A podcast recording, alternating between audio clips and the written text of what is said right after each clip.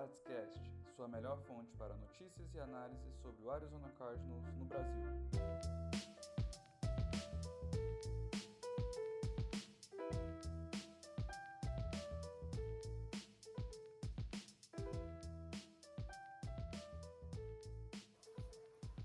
Bom dia, boa tarde, boa noite para os torcedores do Cardinals. Meu nome é Luiz Felipe Barbosa, estou no Twitter com o Menino Ney Murray.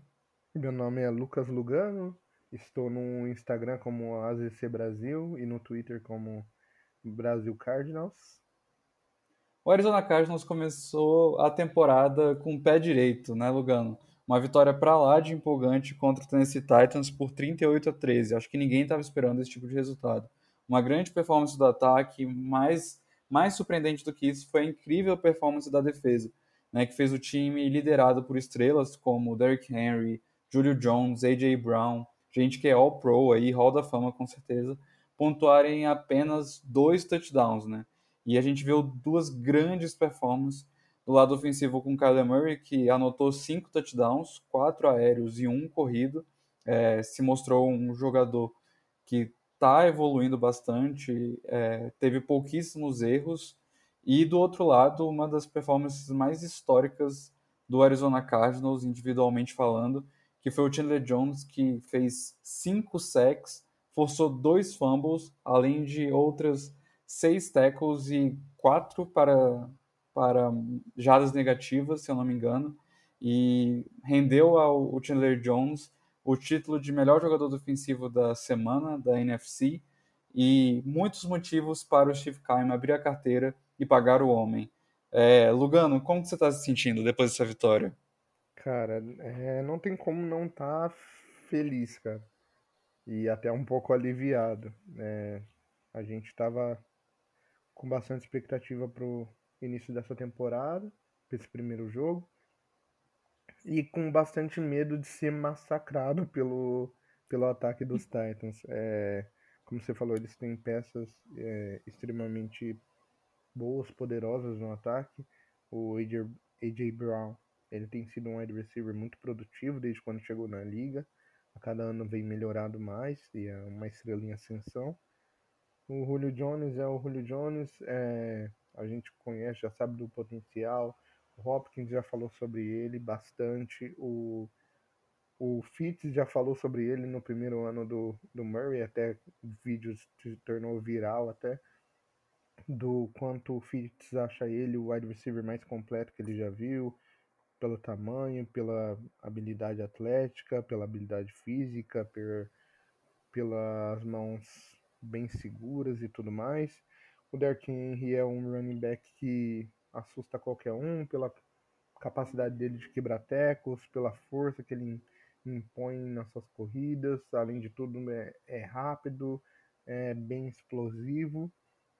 Ryan Tannehill pode não ser considerado um dos top 5 QBs ou top 10, pode ficar fora em alguns rankings, mas é um cara que se reinventou desde a chegada em, em Tennessee e se botar tudo isso junto e falar, cara, você, a sua defesa que a princípio não, de, não te passava tanta segurança, vai enfrentar isso logo no primeiro jogo, você já fica assustado. Você fala, cara, deu ruim, deu ruim demais. Mas não, é, o jogo foi bem positivo, deu para ver já que a primeiro olhar uma aquilo que a gente comentou no, no podcast passado, é, que os esquemas, os coordenadores, né, os coaches, hoje eles têm as peças necessárias para fazer o esquema rodar e o esquema vingar. E foi uma atuação praticamente perfeita do time. E, cara, a gente, na verdade, nesse momento, a gente tem mais é que se segurar para não se empolgar demais. Mas foi uma vitória que deixou todo mundo muito feliz. É, eu acho que foi a grande quebra de expectativa, né? Eu acho que se fosse uma vitória comum, a gente talvez não teria o mesmo tom do que foi é, domingo agora. Acho que uma vitória comum, uma vitória apertada, seria o, o natural de se acontecer, é, nos deixaria feliz, né, já animado, e isso já seria o suficiente para deixar a gente bem animado, na verdade. O que aconteceu foi, na verdade, algo ainda mais surpreendente, que foi uma vitória completamente dominante, né? A gente está falando do Derrick Henry completamente anulado por jogadores como J.J. Watt, Xavier Collins e Azias Simmons. A gente viu o jogo aéreo completamente nulo. É, Julio Jones quase não recebeu a bola. Byron Murphy simplesmente negou o cara né, dos dois lados. E por mais que a defesa do Titans é, já mostrasse sinais de, de despreparo, a gente também não esperava essa total dominância do nosso jogo aéreo, do nosso jogo terrestre. Então, o que mais surpreendeu não foi o resultado em si, mas a forma como esse resultado se deu. Né? Então, realmente fica difícil de não se empolgar. Eu acho que o, o, a tônica de agora é como que a gente consegue olhar para esse jogo e entender que é, tem muita coisa para acontecer ainda, muitas lesões acontecem, né? é esperado de que lesões possam acontecer, mas a, a a verdade é que no jogo de domingo não teve defeitos, os dois lados do, da bola foram incríveis. E aqui a gente só vai ter que parabenizar mesmo o, o Steve Kime por render as peças que estão, né, por dar a, ao Cliff as peças necessárias para o sistema rodar, os técnicos por fazerem o sistema rodar e aos jogadores que realmente executaram o, o plano de jogo na, em sua perfeição. Assim, né? Eu acho que é, aqui e ali a gente consegue ver alguma coisa que preocupou e tal, mas é pouquíssima coisa. A gente teria que realmente olhar no mínimo do mínimo do detalhe para achar algum tipo de defeito nesse jogo e mesmo assim a gente vai estar tá forçando a barra, né? Então, como você disse mesmo depois do jogo hoje de manhã, é, o que a gente espera agora é que isso se torne constante, né? O Arizona Cardinals do, do Cliff Kingsbury, essa era, né, já está chegando no seu terceiro ano, também tiveram jogos incríveis. Eu acho que isso não é novidade. Né? A defesa já apresentou jogos muito bons, como por exemplo aquele jogo contra o Giants, que o Hassan Reddick também fez cinco sacks, né, produziu cinco sacks. É, a gente já teve jogos em que Kyler Murray lançou para 400 jardas, então acho que a gente não está surpreso com o nível de performance. É, o que a gente fica preocupado é com a constância disso. Porque muitas vezes o time do Arizona Cardinals é inconstante, é, deixa se levar por situações ou por lesões, e o que a gente espera a partir de agora é que possa superar essas, esses momentos, essas fases de inconstâncias e, e possa manter o ótimo nível. Ótimo nível esse que fez com que a grande parte da mídia americana colocasse o Arizona Cardinals como um dos 10 melhores times da liga. Né? Acho que na maioria dos power rankings que a gente viu por aí, o Arizona Cardinals estava ali entre oitavo, sétimo. O problema disso é que mesmo nessas posições, muitas vezes o Arizona Cardinals era ainda o pior time da divisão. Né? Então, a alegria de pobre dura pouco. A gente é, é enfrentado com a realidade que mesmo após uma partida impecável, perfeita do time. Mesmo assim, o Arizona Cardinals pode ser e tem motivos para ser o pior time da divisão, né? Uma coisa realmente muito doida. É, eu acredito que até isso passa muito pela questão, novamente, sempre do, do Cliff e do Joseph. Acho que se você olhar, por exemplo, o Rams, hoje o McVay é uma é praticamente unânime na liga o quanto ele é considerado ou tido como um top 5, talvez, é, mentes ofensivas da liga. Top 3 até se você for, for ver bem. É, o 49ers, o Shanahan, eu tenho minhas críticas em relação a ele, mas ele é muito é muito cotado também dentro da liga, é muito respeitado.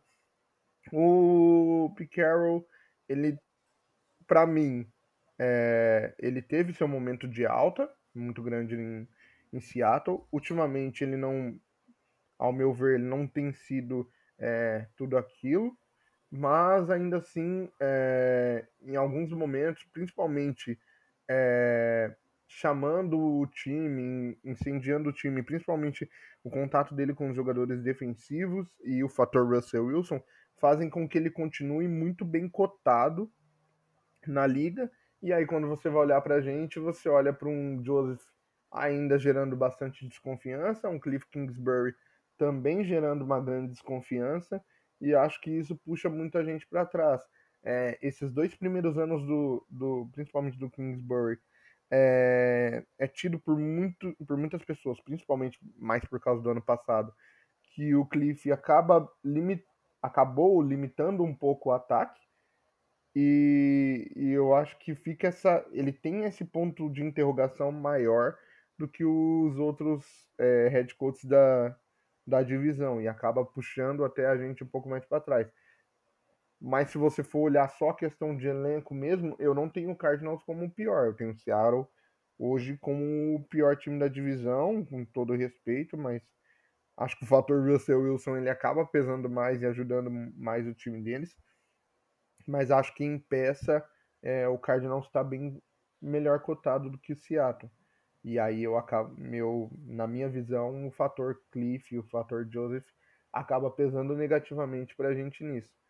Mas é, nem tudo é negativo. Acho que o que a gente viu tanto do Cliff quanto do Joseph nessa primeira semana é, reforça aquela visão inicial que a gente tinha novamente de questão de, de esquema, de ter as peças certas. É, o Joseph já tinha esboçado novamente na temporada passada uma melhora e com, com a nossa defesa e isso só se, só se reforçou nesse início. É, tanto os jogadores quanto o Cliff é, colocaram muito a razão da vitória pelo trabalho que ele fez pré, pré-jogo, por todo o estudo que ele colocou em cima disso, por tudo, por toda a preparação que ele teve com a defesa para esse jogo, para enfrentar esses caras dinâmicos, é, agressivos e, e totalmente talentosos.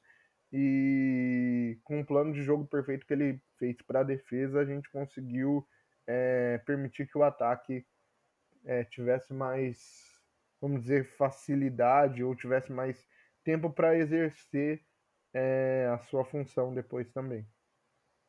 Sim, com certeza. E felizmente para a gente, é, as regras mudaram na NFL e pode ser que todos os times da NFC West se classifiquem para os playoffs, né? Então, se, se isso acontecer, seria um feito histórico, mas pode acontecer porque realmente a divisão dominou seus oponentes na semana 1, todos os times ganharam, e na próxima semana é bem possível que isso aconteça de novo. É, o São Francisco enfrenta o Eagles, o Seahawks enfrenta o Titans, que aparentemente não tá essa bola toda. O Rams enfrenta o Colts também, que mostrou vários pontos negativos contra o Seahawks.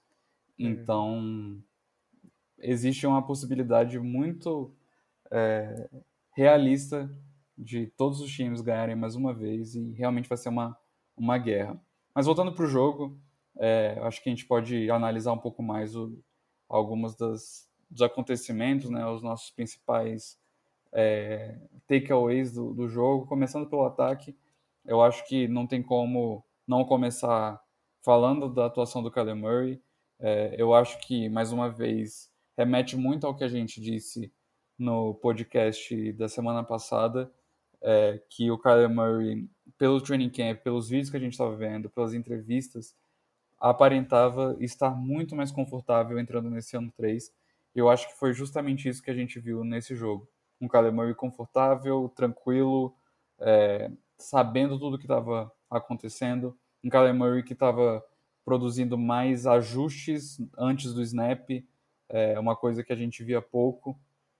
Então, foi uma performance muito boa em termos de produção. Foi a, o, o jogo com mais touchdowns da carreira do, do Kyler Murray. É, anotou quatro aéreos, mais um correndo. E o primeiro touchdown ali para o DeAndre Hopkins foi uma, uma, uma obra de arte, assim como o outro touchdown para o Christian Kirk. É, os outros dois para o Christian Kirk, na verdade, foram passes incríveis, mais uma vez mostrando a sua habilidade em passes em profundidade. Ele anotou uma interceptação num lapso ali de, de um problema que é comum entre o Kyler Murray. Eu acho que muitas vezes ele acaba tentando fazer aquele hero ball, né, de escapar de todo mundo e, e acabar jogando para o primeiro que aparece um pouquinho livre.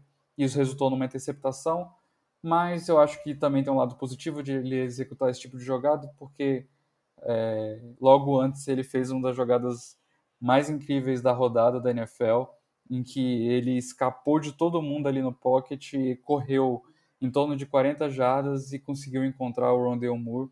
E foi uma jogada linda, se você não viu, veja, porque é isso que o Kyler Murray apresenta para as defesas. É muito difícil você planejar a sua defesa contra o Kyler Murray porque ele consegue te, te atacar de várias, vários lugares diferentes. Como que você avalia a atuação do Kyler Murray nesse jogo, Lugano? Cara, eu fiquei extremamente surpreso, cara. É... Não por, por não acreditar que ele não vai evoluir, a gente até falou isso no, no último episódio do podcast, mas eu fiquei surpreso pela frieza que ele demonstrou em alguns momentos. É... Por não se desesperar é... quando acontecia algum momento em que ele tinha que sair um pouco do pocket, é, claro, a gente já tinha é, essa, é, ressaltado quanto isso era uma das características dele, mas o que ele demonstrou nesse jogo, principalmente nesse lance que você citou, é, foi um Kyler Murray que estava muito tranquilo e que sabia bem é, cada, cada coisa que ele ia fazer. Ele estava muito parecia muito confiante em relação ao esquema, a tudo que havia sido preparado. É, pareceu demonstrar muita confiança também é, nos recebedores. Ele fez uns passes maravilhosos para o Christian Kirk. É, a conexão com o Hopkins é, só tem a, o que crescer. A gente só torce para essa conexão crescer, mas o que, o que ela vem demonstrando já é ótimo.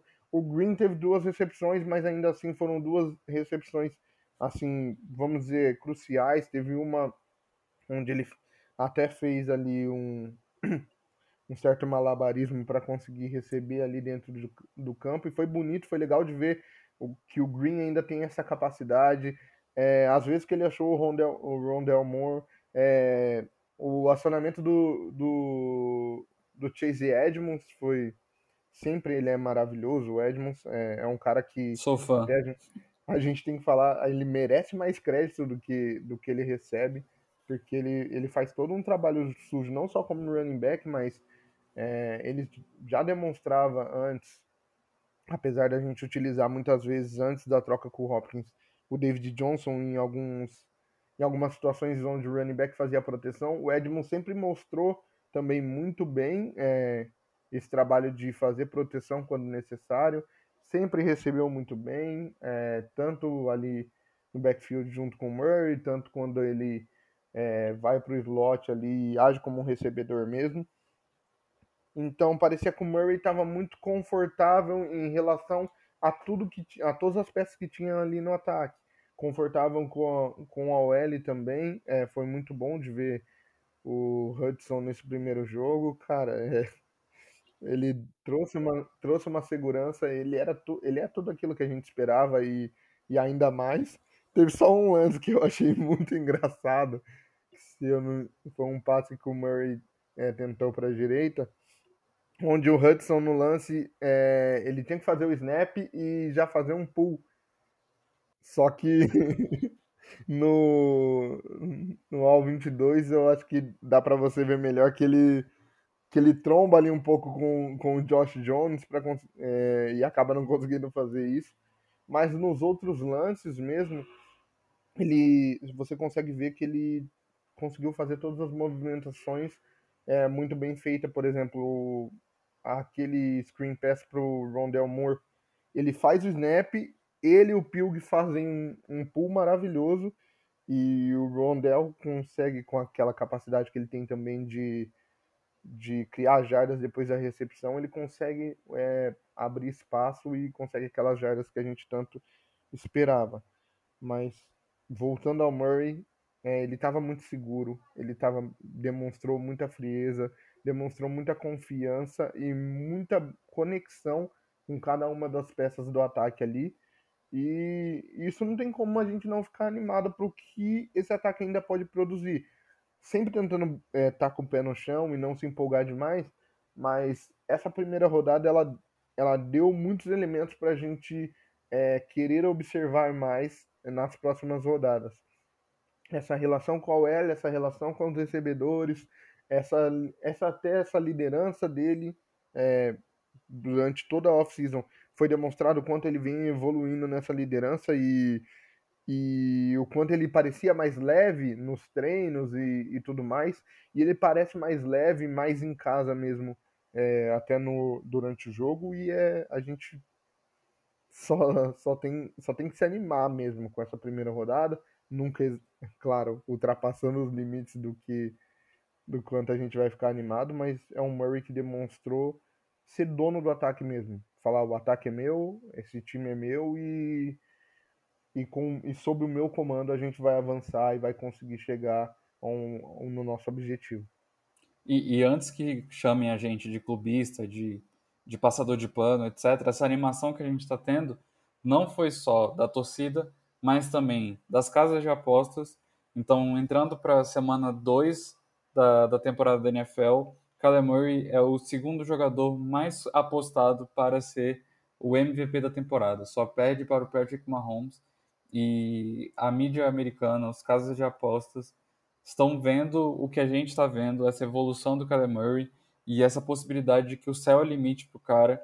É, e a gente só pode torcer que, que ele se mantenha saudável, de que a, a equipe de, de apoio ali é, se mantenha saudável para que ele possa usufruir dela e, e, produzir como ele produziu na semana 1, para que, quem sabe, esse sonho aí do MVP aconteça. Se eu não me engano, seria um feito histórico para uma franquia, a franquia do Arizona Cardinals, então seria muito bom de ver, mas mais que isso, um MVP também é uma garantia de que o, um time e o seu, seu jogador principal estão no caminho para um Super Bowl, né? Então, estou empolgado, não vou dizer que não estou.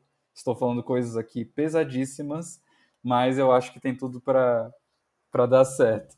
É... E entrando em um assunto é, relacionado que você já tinha comentado, que a atuação dos, do corpo de recebedores do Arizona Cardinals, né? Eu acho que precisa ser muito bem dito.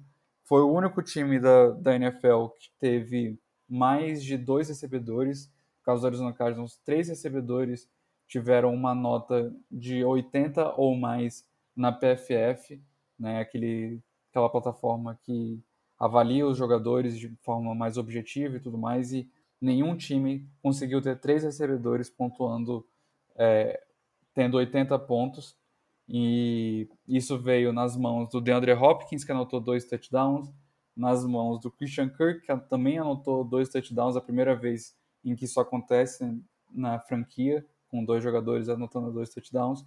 E também o Rondale Moore, nosso calouro queridinho, pelo menos é do meu coração, é, também produziu muito e mostrou muito potencial nas screens e trazendo uma média de 16 jardas adicionadas após a recepção. É, né? Então, aquilo que a gente comentou no outro podcast, com o Rondale Moore chegando e com o AJ Green chegando, a gente poderia ter quatro recebedores exercendo suas funções ideais dentro do campo. E foi exatamente isso que aconteceu e foi exatamente isso que fez com que eles produzissem. A gente viu o Christian Kirk do jeito que ele mais bem produz, que é com rotas em profundidade, naquelas bolas em profundidade do Kyler Murray. E os dois touchdowns dele foram basicamente em passes longos. É, o primeiro deles foi um, um um passe ali no, do meio de campo que caiu no, no colo dele. Né? Eu ia abrir um parênteses para esse passe, porque no grupo do Arizona Cardinals Brasil, teve um pessoal que achou o passe feio. e eu achei a coisa mais linda do mundo, a antecipação lindo, lindo. que o Murray teve para dar esse passe. Eu achei uma das coisas mais lindas do mundo. E o pessoal conseguiu comentar e falar assim: nossa, o Murray deu um passe tão feio e conseguiu fazer TD. E eu falando, cara, como um passe lindo desse é feio? Cegos, cegos, cegos. e para além disso, a gente viu né, o Rondell Moore é, executando seus screens e foi um problema do Arizona Cardinals em 2020. E ele veio com essa função e parece estar executando ela muito bem. DeAndre Hopkins é o DeAndre Hopkins, ele vai fazer o que pedir para ele fazer. Né? É impressionante a, o nível de, de QI de futebol que ele tem. Naquele segundo touchdown dele, o conhecimento que ele tinha de campo ali para perceber o defensor vindo de um lado e ele conseguir produzir as jardas para chegar na endzone foi uma coisa linda também.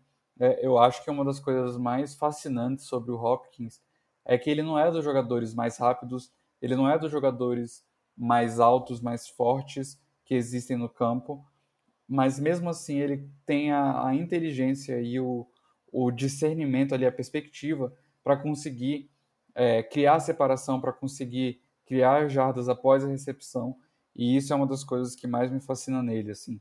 Eu acho que se ele apostasse uma corrida contra o safety do Titans, ele não, não ganharia.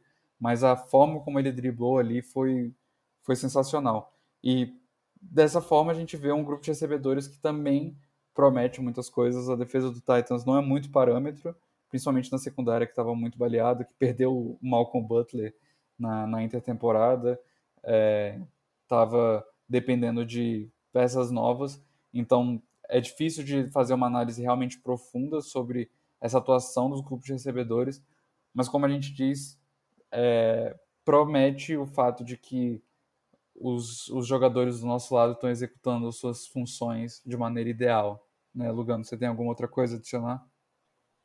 Cara, eu acho que a gente não via um corpo de recebedores do, no Cardinals é, com uma capacidade assim de produzir como esse corpo atual tem desde 2015 e 2016, cara. Acho que, que na época era Larry, Floyd, John Brown e até o Jaron Brown.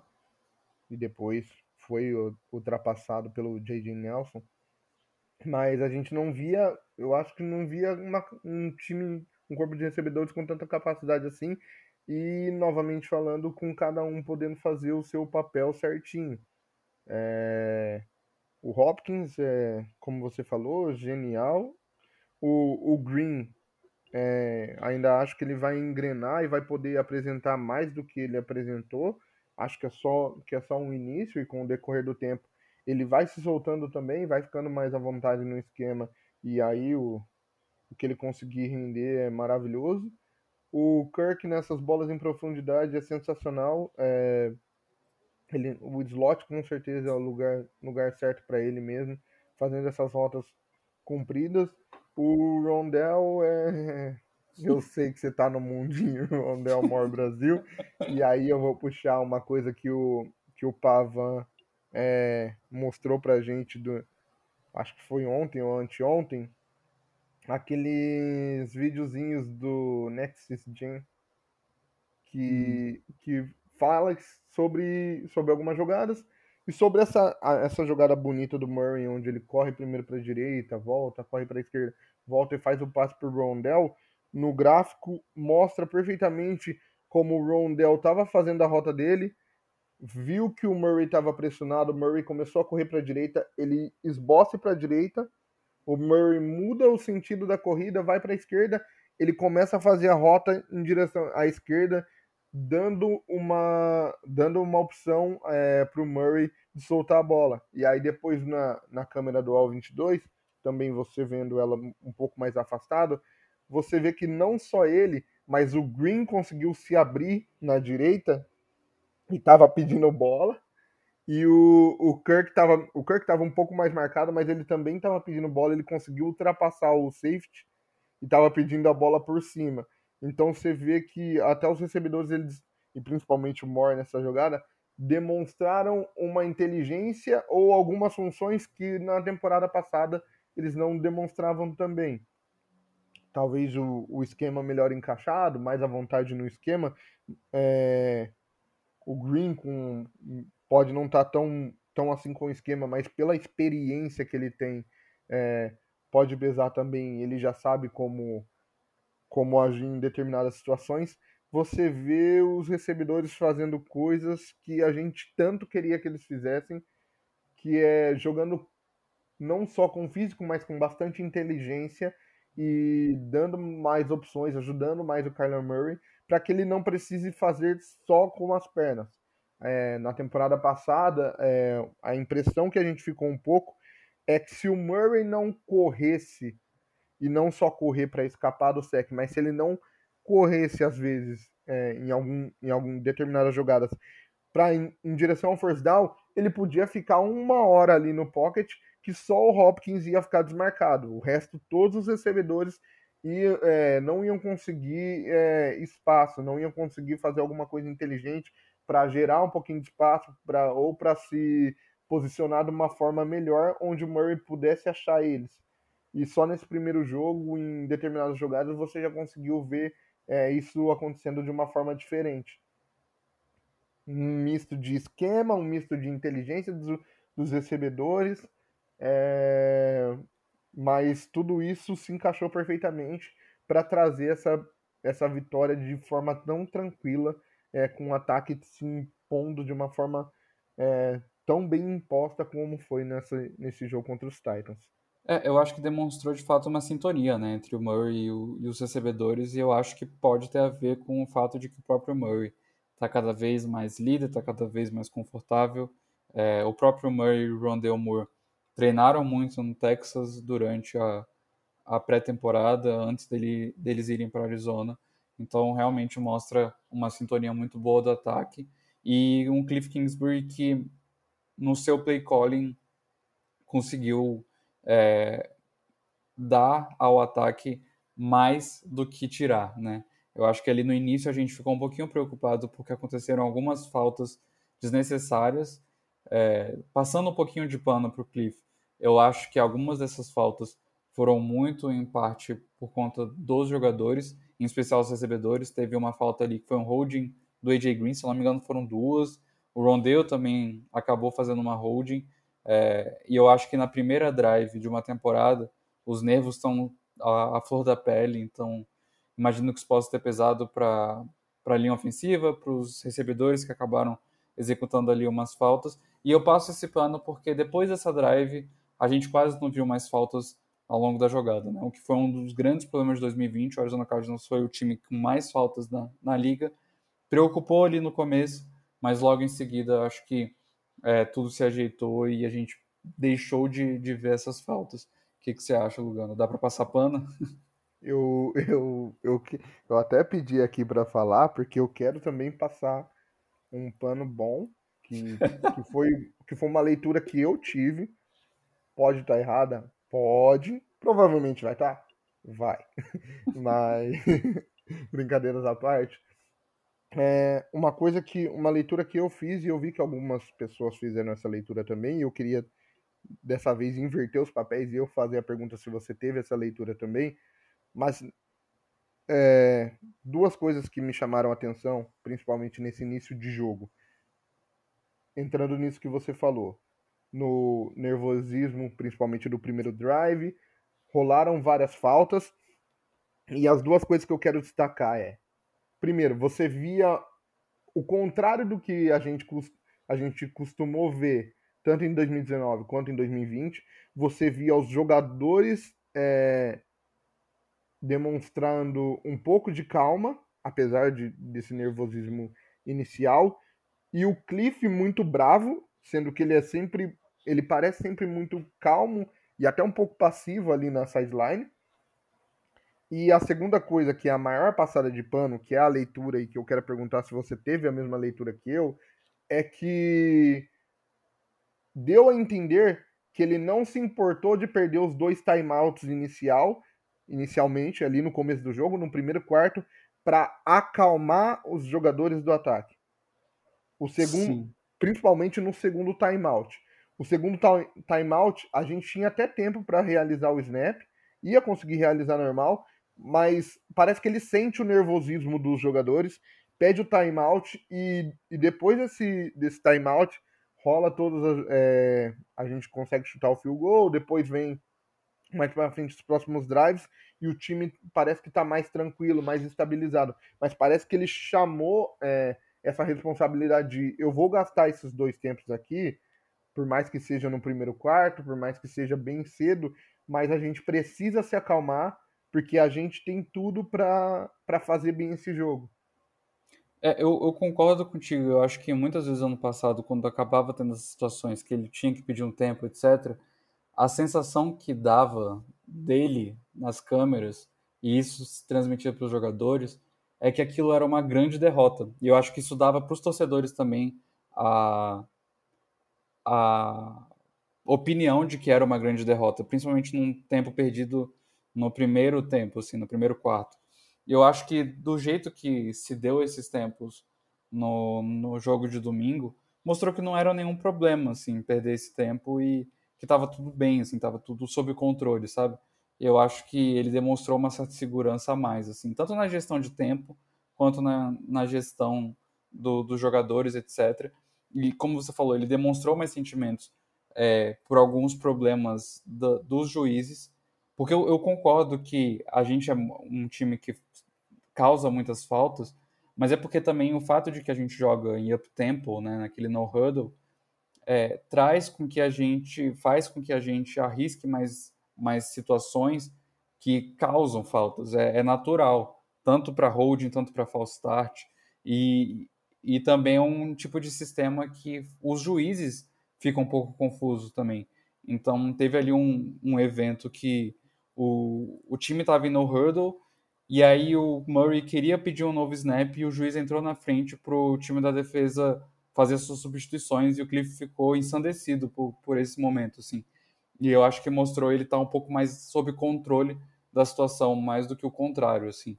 Então também eu acho que foi promissor o jogo no, no viés de olhar o play calling, a gestão de, de relógio, a gestão de jogo como um todo, que era uma das grandes críticas que a gente tinha para o Cliff.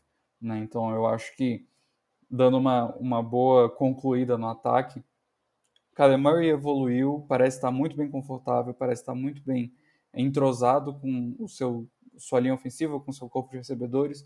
O corpo de recebedores parece ideal para o time suceder. A linha ofensiva, que já era sólida, está ainda mais sólida com a adição do Rodney Hudson. E o Cliff Kingsbury está conseguindo administrar o relógio, administrar o, o jogo como um todo de maneira mais promissora. Ou seja, apenas pontos positivos para o ataque. A gente só pode esperar que isso se mantenha para as próximas semanas. E com isso a gente vai passando para a defesa que a gente passou tanto tempo falando do ataque, mas na verdade a, a defesa foi a grande protagonista da, do jogo, foi o, a estrela da, do dia e a estrela da semana como um todo, principalmente por Chandler Jones, o nosso Hall da Fama, é, com o jogo de, de domingo.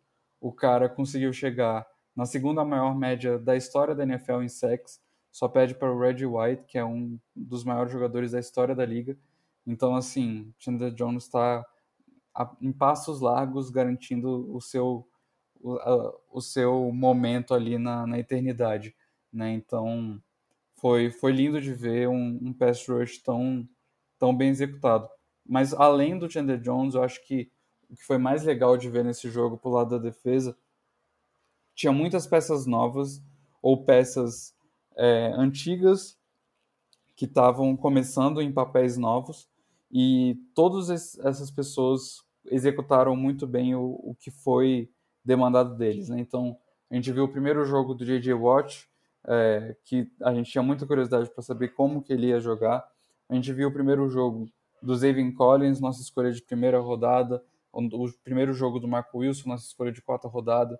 A gente também viu o jogo do Isaiah Simmons assumindo o protagonismo da posição de linebacker, né? então tinha muitas perguntas a serem feitas sobre essa defesa e um oponente para lá de, de elite é, no lado ofensivo, né? Como a gente mencionou, é um time que tem Derrick Henry, Drew Jones e Jay Brown, e a gente tinha muito medo do que, que esse ataque ia fazer para cima da defesa. E o que aconteceu foi o contrário, foi uma completa dominância surpreendente da nossa defesa. É, de todos os, os lados do, do campo, de todos os níveis, é, tanto contra o passe contra a corrida, foi uma completa dominância do, do Arizona Cardinals e foi lindo de ver, assim, como que você avalia a nossa defesa, Lugano? Cara, é... a princípio Chandler Jones acho que é faltam até palavras para falta para falar tudo que ele fez. Cara, a atuação foi sensacional. É... Logo no primeiro jogo da temporada ele já dá aquele recado de que tanto para o nosso GM quanto para a mídia que estava falando que talvez ele estava velho demais, é, que ele estava decaindo, e eu volto a dizer, e eu até falei no grupo hoje à tarde, é, eu achava muito exagerado a forma com que estava sendo falado dele.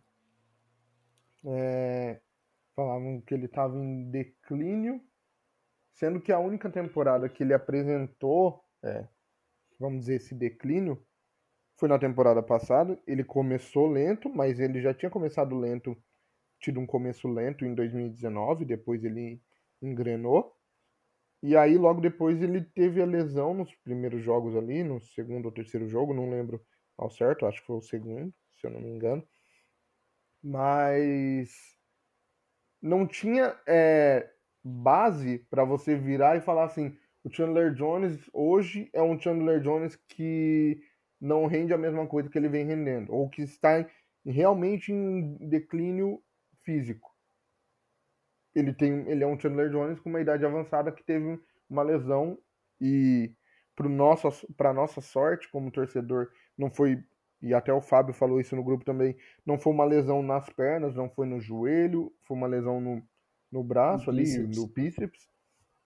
E então, para mim, não tinha motivo para tanto alvoroço para falar que, nossa, ele é um Chandler Jones que está em declínio ou que ele não ia render nada próximo do que ele já rendeu. Claro, é, ele pode não ser um Chandler Jones de ah, estou no, no auge de quando eu cheguei em 2017, por exemplo, onde, se eu não me engano, ele fez ali a campanha com mais sex. Ele teve mais sex e mais que é, tackles para perdas de jardas na liga. Ele liderou as duas as duas estatísticas, se eu não me engano, em 2017. Pode não ser esse Chandler Jones, mas ele não mostrava nenhum indício de que ele ia é, ter uma temporada é, negativa, vamos dizer assim. Ou que deixasse a gente em dúvida, ou que fizesse a gente questionar é, a habilidade ou tudo que ele pode ser para esse time e para essa defesa. Então, ele deu um recado para todos que ele ainda está em bom nível, que o nome dele ainda tem que estar tá entre os melhores é, caçadores de QB, vamos dizer assim, da liga, porque ele consegue efetuar esse papel muito bem. É, muito inteligente, né? Muito inteligente jogando. O primeiro lance dele não foi, é, não foi no, Tane, no Tannehill, mas foi parando o Derrick Henry com uma explosão. A maneira com que ele chega no Henry é, é assim, sensacional. O J.J. Watt também, eu acho que ele cumpriu tudo aquilo que eu esperava dele. Não só pela liderança, mas a atuação dele em relação a, a parar o jogo corrido, também demonstrando muita explosão, também demonstrando muita inteligência para fazer as movimentações, conseguir as infiltrações e ajudar a parar o Henry. É... O Zaven Collins também atuando no jogo corrido, contra o jogo corrido, foi excelente. É como você sempre falou, é, conversando com a gente, a capacidade dele de fechar no mínimo um gap ou de atrasar no mínimo um running back, pela presença dele estar tá ali no gap, é, se demonstrou praticamente, se demonstrou na prática aquilo que você sempre falou muito na teoria dessa capacidade dele. É, o restante da, da DL eu também achei que fizeram. As peças fizeram ali da rotação, fizeram um jogo bom. O Leque Futo entrou muito bem. É, os snaps que entrou, conseguiu gerar pressão. Contra o jogo corrido também é um cara que ajuda bastante. O Zac Allen conseguiu bastante pressão, sempre muito bem efetivo. Era algo que a gente pedia muito dele. É, agora já passou da hora, na verdade, do Zac Allen aparecer e ele apareceu ali com pressões, não conseguiu o sec, mas conseguiu gerar pressão, conseguiu ajudar muito bem o time. O Michael Dogby é, é aquele cara que não não aparece muito, mas não tem como você não gostar da, da presença dele ali, da rotação. Ele sempre se esforça muito bem e, e consegue ajudar no, nos poucos snaps que ele, que ele tem. E é um cara que, para mim, eu gosto muito. E produziu um é, sec, né? Isso, da presença dele ali, produziu um sec. É, o Kenar, Devon Kenar também foi, foi bem em alguns snaps ali, ajudando contra a corrida, que a gente sabe que, é o, que seria o ponto forte onde ele mais ajudaria o time. É, senti um pouquinho de falta do, do Marcus Golden, da presença do Marcus Golden em alguns, em alguns lances. Achei que ele achei que ele ia começar também bem explosivo, mas nada preocupante. Acho que para primeiro jogo tá, tá ok também. O, Simmons, ele teve uma partida para mim de Buda Baker. Todo lugar que você via, ele tava lá.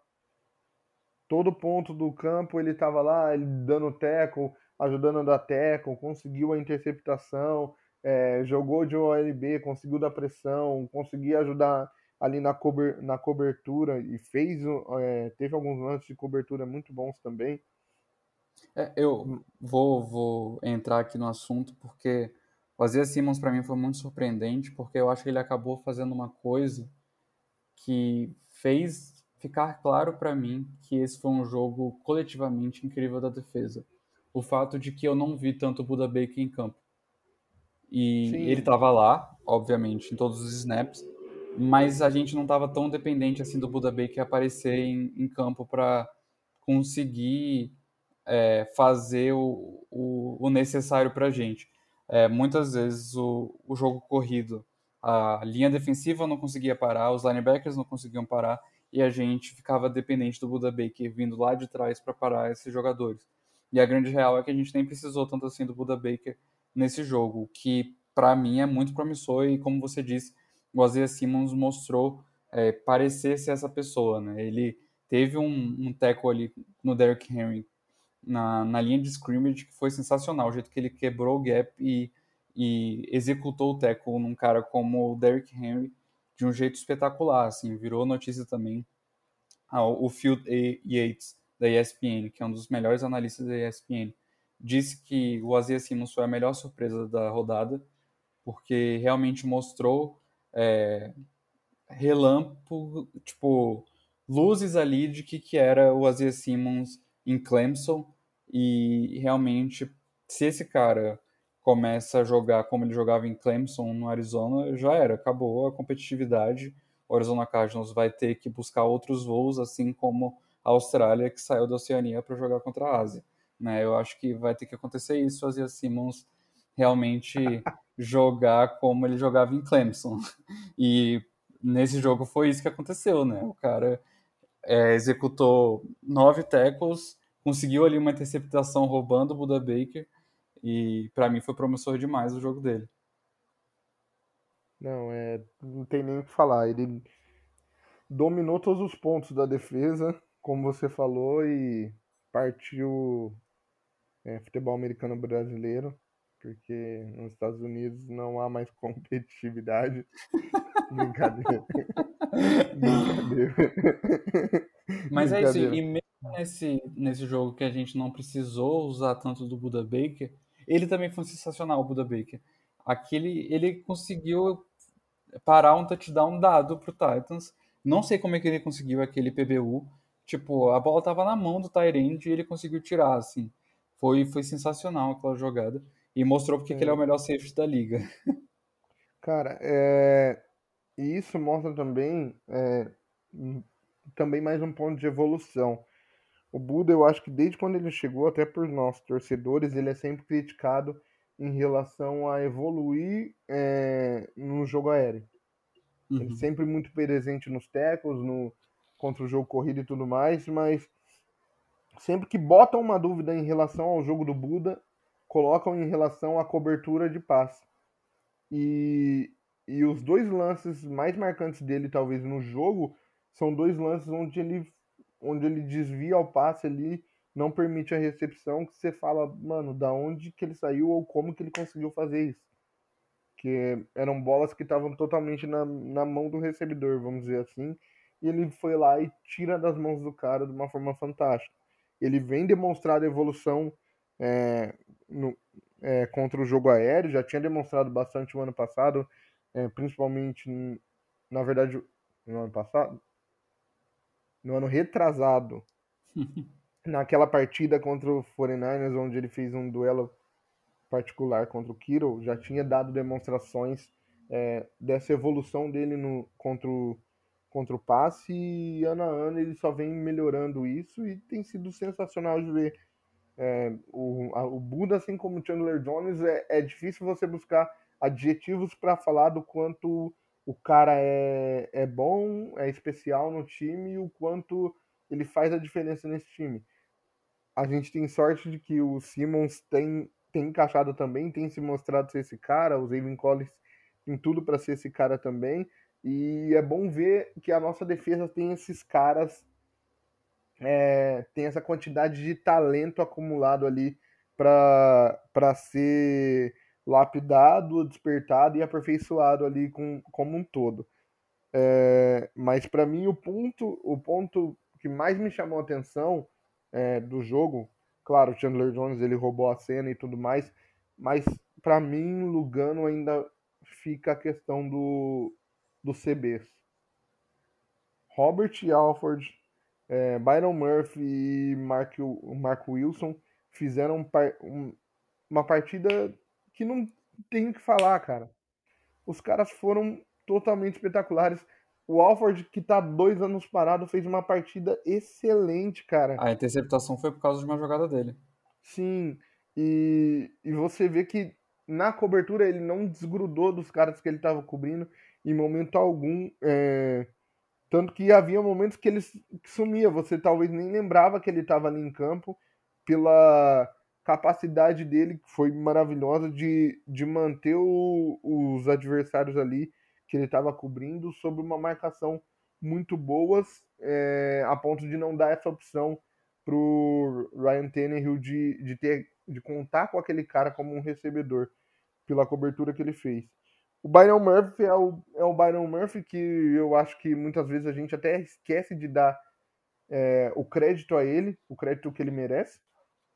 É um cara que, desde quando chegou, foi jogado aos leões com as dificuldades que a gente tinha ali na defesa e principalmente ah, o, o PP estava tava até então Suspenso. cumprindo suspensão, o Alford tinha lesionado há poucos dias antes de começar a temporada regular, então foi um, um calor que foi jogado ali aos leões e ano após ano ele vem demonstrado é, essa evolução também, tem demonstrado ser muito clutch, cara, e ele domina o slot de uma forma o jeito Mas que ele domina o slot, o jeito que ele me ilude dominando o slot é diferente, cara.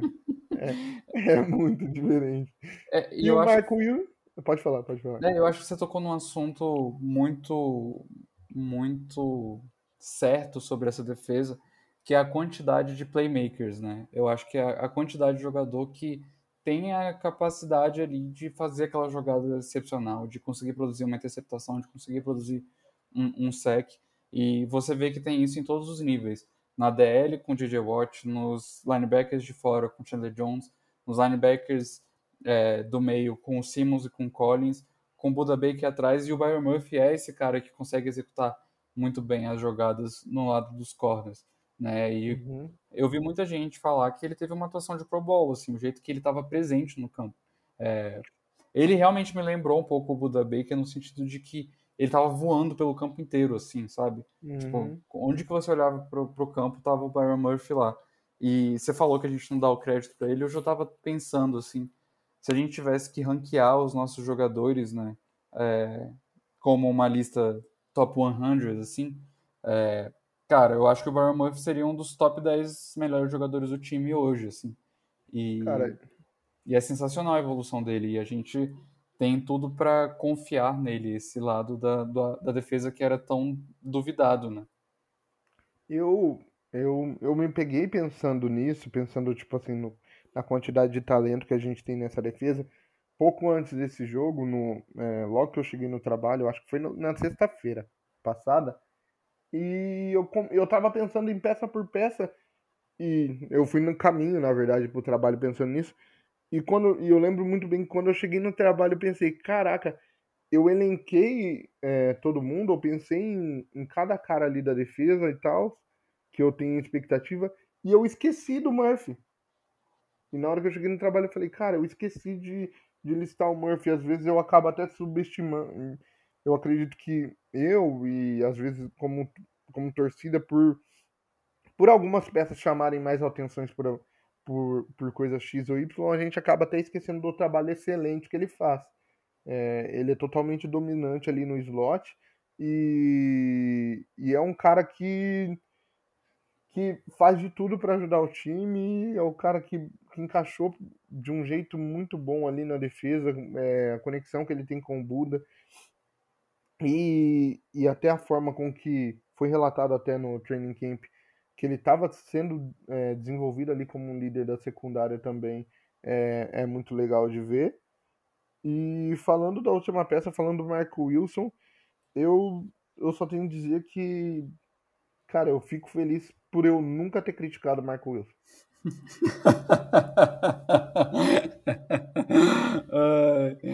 Não, o moleque foi bola, o moleque foi bola. Tem que, tem que admitir. Nossa, cara, é, demonstrou segurança, demonstrou tá muito seguro também com o esquema, demonstrou tá, tá bem com uma conexão muito boa com, com os demais jogadores.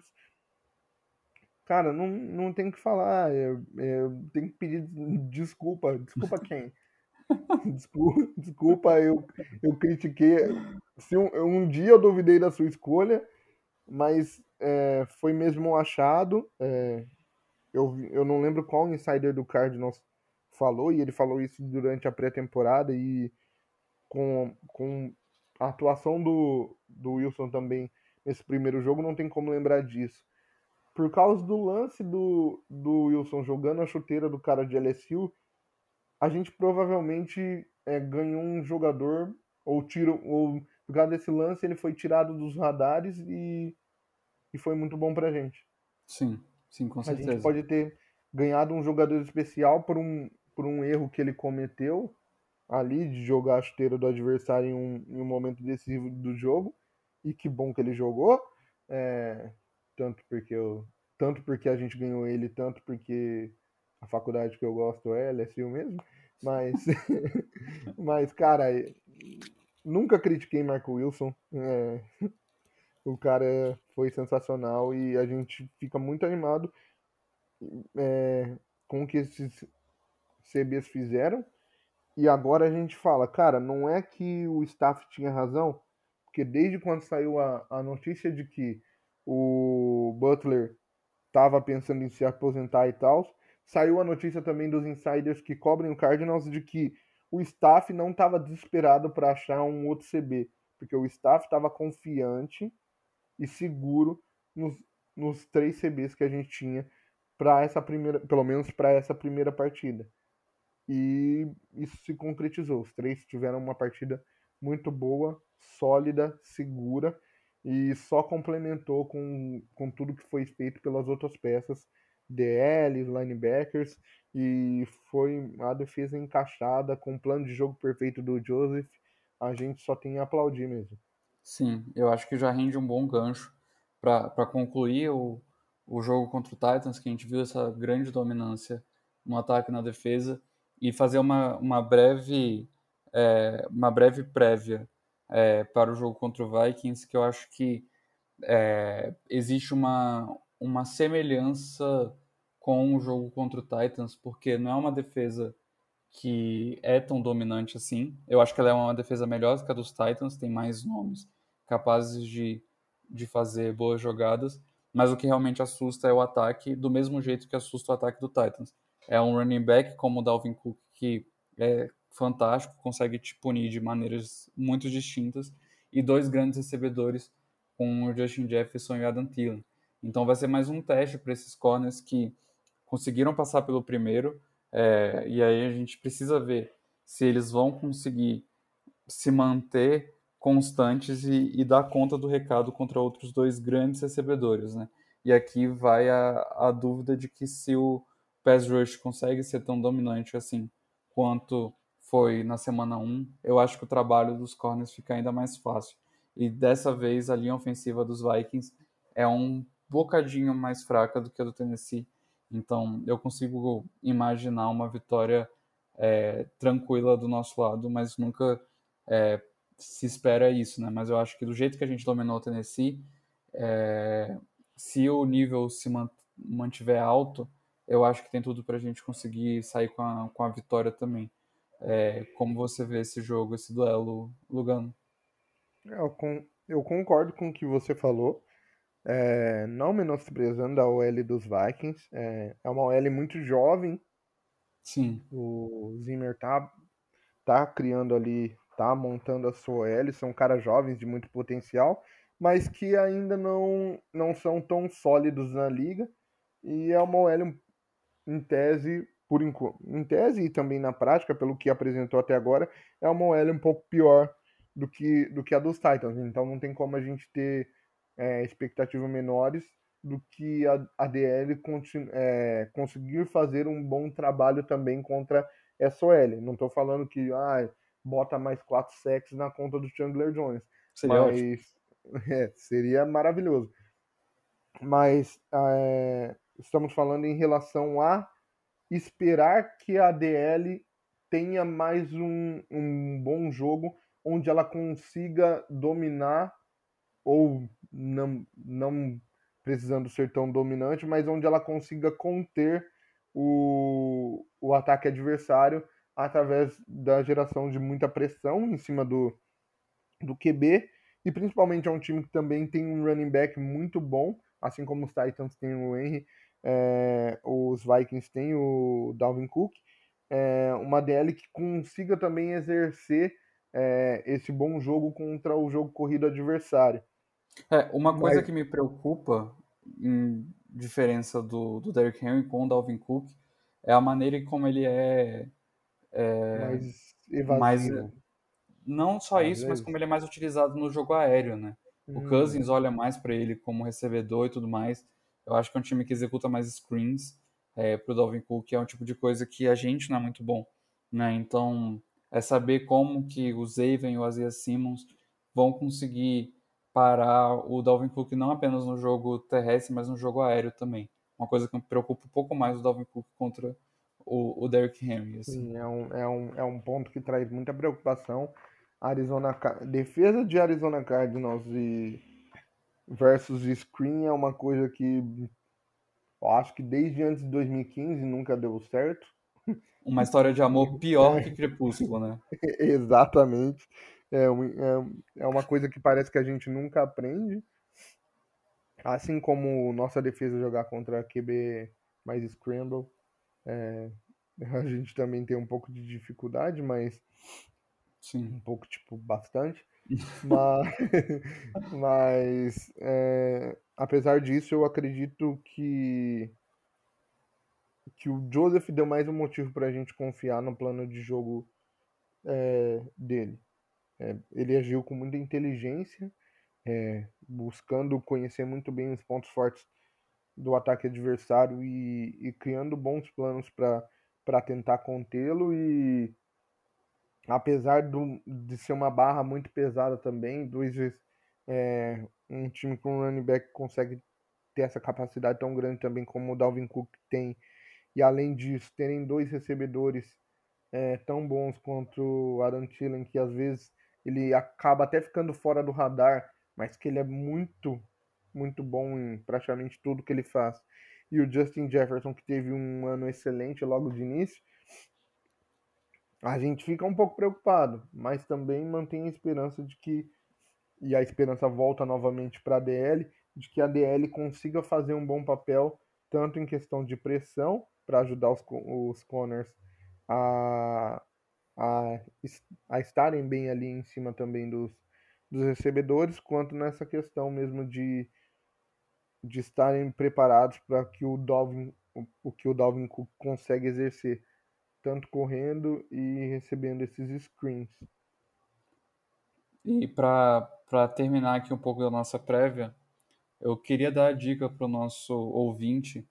Se você tem algum tipo de dinheiro sobrando e quer investir, quer ganhar, minha recomendação para o dia de hoje, que você está ouvindo aqui agora, pegue todo o seu dinheiro, venda sua casa, venda seu carro, venda seu cachorro e coloque todo esse dinheiro em qualquer tipo de aposta no DeAndre Hopkins, porque ele vai estar tá contra o Patrick Peterson.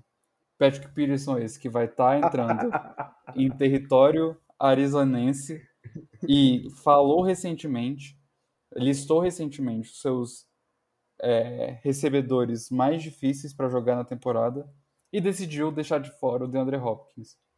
E então assim, a gente já viu na semana 1 o Jamar Chase, Hulk, colocando o Patrick Peterson para comer poeira, o que, que um homem como o DeAndre Hopkins, o melhor recebedor da liga, vai fazer com esse senhor? Eu, de verdade, eu tenho um pouco de dó. Eu tenho um pouco de pena de como vai ser esse jogo, assim. Então, do lado do ataque, eu só, eu só consigo ter pena, assim, sobre o que vai ser o DeAndre Hopkins para cima do Patrick Peterson. É, fica aí o, o aviso para vocês venderem a sua casa e apostarem no Hopkins. Eu vou tentar fazer um pouquinho do advogado do, do diabo, quer dizer, advogado do PP aqui, e, vou, e vou falar que ele teve um motivo para ele não listar o Hopkins, e o motivo é: você já assistiu o filme de terror? Obviamente, vários torcedores, ouvintes já assistiram vários filmes de terror. E o PP pensar em enfrentar o Cardinals com o Hopkins é aquela cena do filme de terror onde o monstro aparece e a mocinha não consegue fazer nada, nem se mexer direito e nem falar.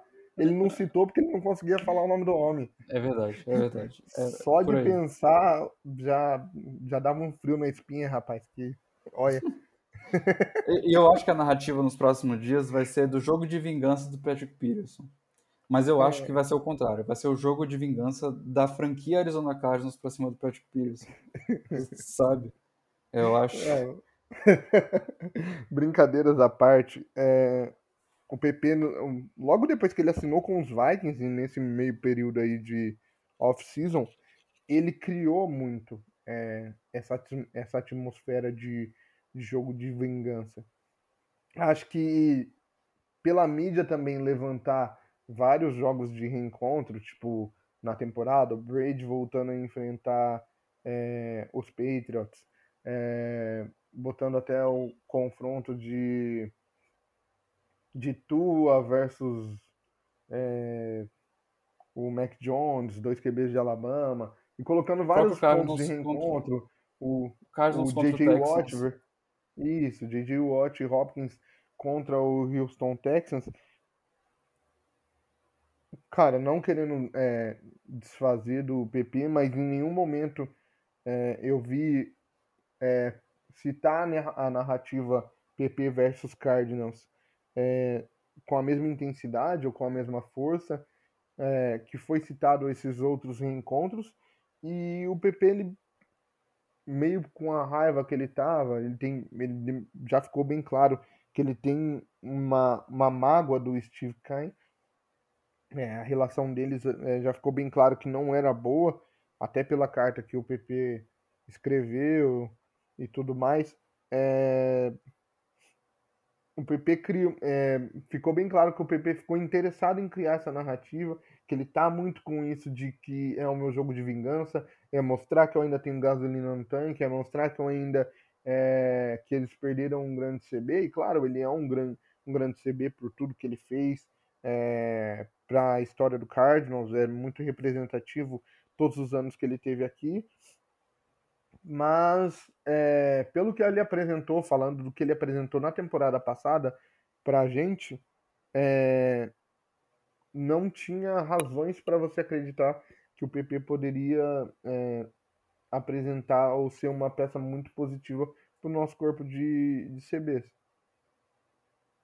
É. é uma peça um pouco já envelhecida, com dificuldade de acompanhar principalmente Tyrands mais rápidos, é, Tyrands não, wide receiver mais rápidos.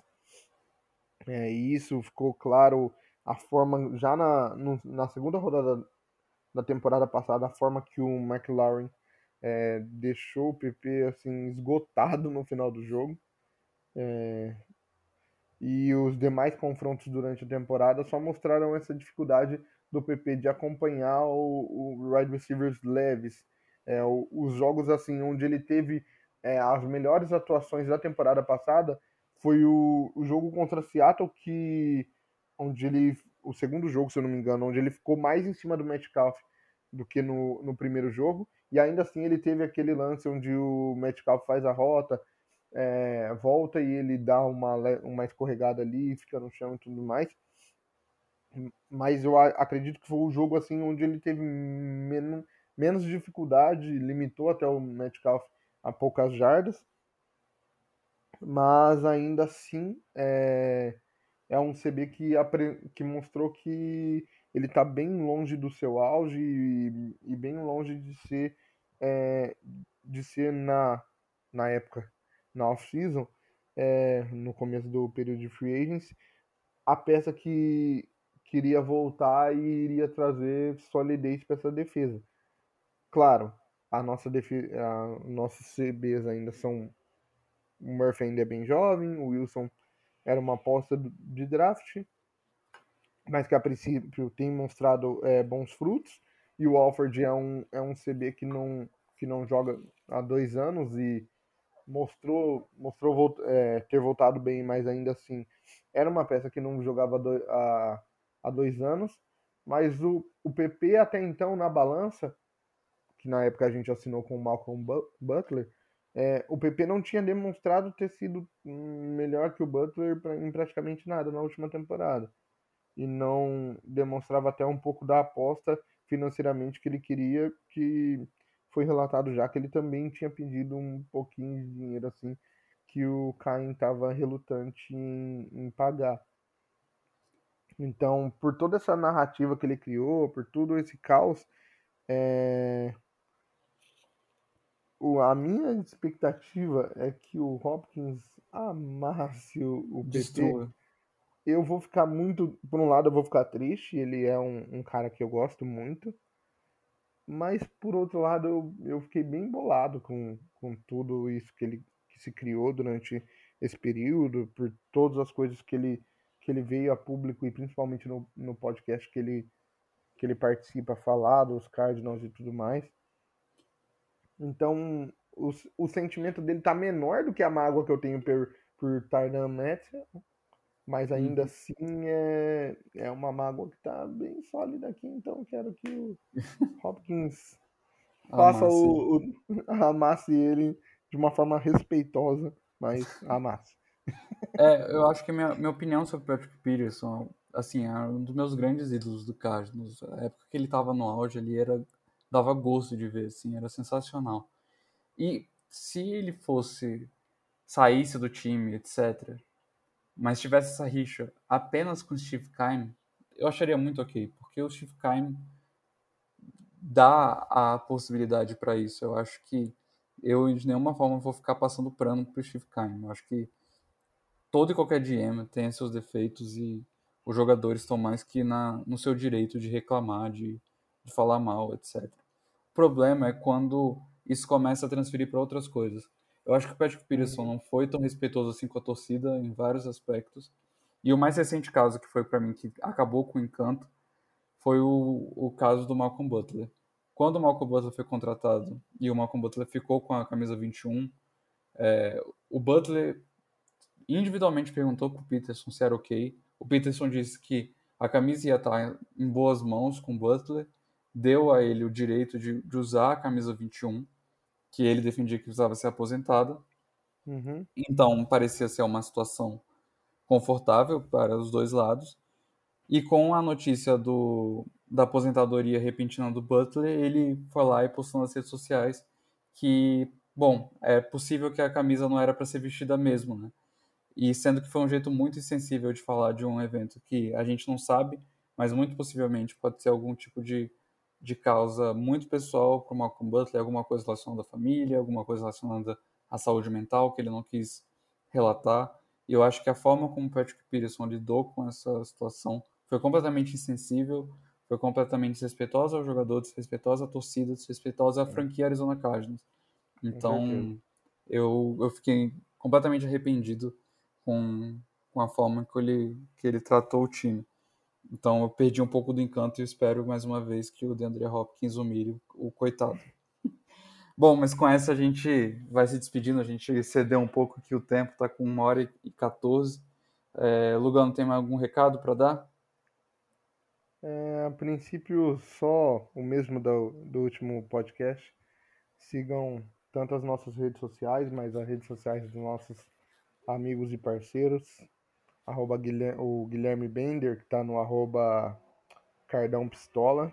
Cara, o menino é 100% gênio em fazer montagens, fotos e tudo mais. É, inclusive ele está fazendo para cada adversário ele faz uma, uma arte temática e tá muito boas as, as analogias que ele faz é, com os Titans e agora com os Vikings ele fez usou o, o iconezinho dele da, da página com com num, barco, num barco viking e tudo mais então sigam arroba Cardão Pistola nosso amigo Juliano Bill no arroba Aves do, do Deserto tá meio sumido mas ainda tá lá é, no Facebook, o, o Rode comandando o Brasil Cardinals ali no Face. Eu e o Pavando é, dividindo ali o, o Twitter, é, Brasil Cardinals também. E no Instagram, o AZC Brasil. E acho que é isso o recadinho que eu queria dar. Sigam-nos, apoiem, interagem com a gente. E é isso. Boa, boa, Lugano. Quem sabe a gente consegue postar alguma coisa no dia do, do jogo, no pós-jogo, ou no mais tardar segunda de manhã. É, uhum. Fiquem de olho aí que o pós-jogo do Vikings, que vai ser com vitória, a gente publica logo mais, ou domingo ou na segunda. Então fica aquele abraço apertado pro torcedor do Cardinals. Falou, valeu! Falou, valeu.